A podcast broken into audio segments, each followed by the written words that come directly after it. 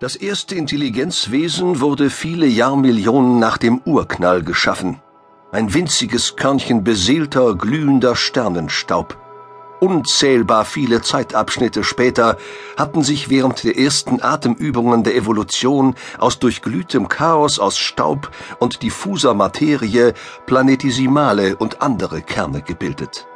Der Stern leuchtete auf und schleuderte Partikel in den Raum hinaus, in dessen Dunkelheit die Welten abkühlten. Auf ihren Oberflächen nahm das Leben immer kompliziertere Formen und Gestalten an. Winzige Teilchen aus Sonnenmaterie, im Sternenwind über die frühen Meere und die ersten Wälder der Planeten getrieben, fanden sich in ähnlicher Weise zusammen wie blindlings zuckende Einzeller. Sie bildeten erste größere Organismen, die frei beweglich blieben und sich während kosmischer Zeitabläufe zu komplexeren molekularen Strukturen und weniger verletzlichen Individuen gliederten. Während dieser ersten langen Phase ihrer Entstehungsgeschichte vermehrten sie sich ungehindert und entwickelten sich zu fühlenden, instinktiv denkenden Wesen, die sich aber schon ihrer Abstammung von der Sonne bewusst wurden, denn sie strebten danach, sich in Sonnenlicht und kosmischer Strahlung zu baden. Auf dem Planeten ihrer Entstehung brachte die Evolution inzwischen in vielen äonenlangen Schüben reiche Fauna und Flora hervor, von denen einzelne Zweige ausstarben, andere die Meere, Flüsse und das Land eroberten, wieder andere sich im Lauf der Geschichte veränderten.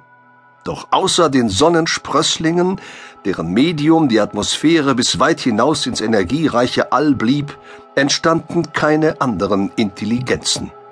Bewegung und Partnerwahl, Zeugung und Entstehung neuen Lebens gingen in fast völliger Lautlosigkeit vonstatten. Nur die hochsensiblen Wesen, die aus reiner Sonnenmaterie zu bestehen schienen, vermochten die winzigen akustischen Selbstäußerungen wahrzunehmen. Es war ein lispelndes, submolekulares Knistern, viel leiser als die silbernen Geräusche, mit denen sich Sandkörner im Gluthauch der Wüstenwinde aneinanderrieben, und in der lautlosen Welt der Planetarier mochte es wie Mentiat klingen. Einzelwesen fanden bald zu Gruppen zusammen. Hierin ähnelten sie jungen Fischen, die sich im Meer in schützenden Schwärmen zu bewegen lernten, oder nektarsaugenden Vögeln, deren dichte, summende Ballungen in blühende Bäume einfielen und binnen weniger Augenblicke tausende Blüten bestäubten. Eine Gruppe der Mentia, die sich über der Brandung einer namenlosen Küste zusammenfand, entdeckte eine Gesetzmäßigkeit, die sämtliche Individuen faszinierte. Je größer der Schwarm aus Einzelwesen war, desto höher wurde die Erkenntnisfähigkeit der Gruppe. Binnen kurzer Zeit sammelten sich die Einzelwesen und kleinen Verbindungen zu großen Schwärmen, deren geballte geistige Leistung ihnen gestattete, die Umgebung wahrzunehmen und richtig zu deuten und Zahlen zu erkennen und zu verwenden.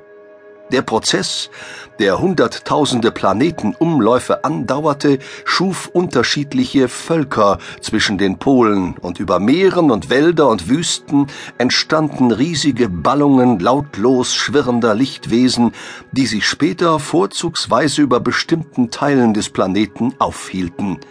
Sie beherrschten den Luftraum bis hinauf in jenen Bereich, in dem das gespiegelte Licht des Planeten schwand und die fernen Sonnen zu erkennen waren. Und aus dem instinkthaften Verhalten, das der Ernährung und der Bewegung diente, wuchs die Erkenntnis, dass jede Form der lebensnotwendigen Energie ihren eigenen Geschmack hatte und mit haarfeinen subatomaren Rezeptoren und untrüglicher Genauigkeit aufgespürt, aufgesogen und im Kreislauf verarbeitet werden konnte und dass sowohl Duftmoleküle als auch kosmische Wellen im Nanometerbereich Blitzentladungen in der Atmosphäre oder schwache Ströme von planetarem Magnetismus ihre unverwechselbare Struktur hatten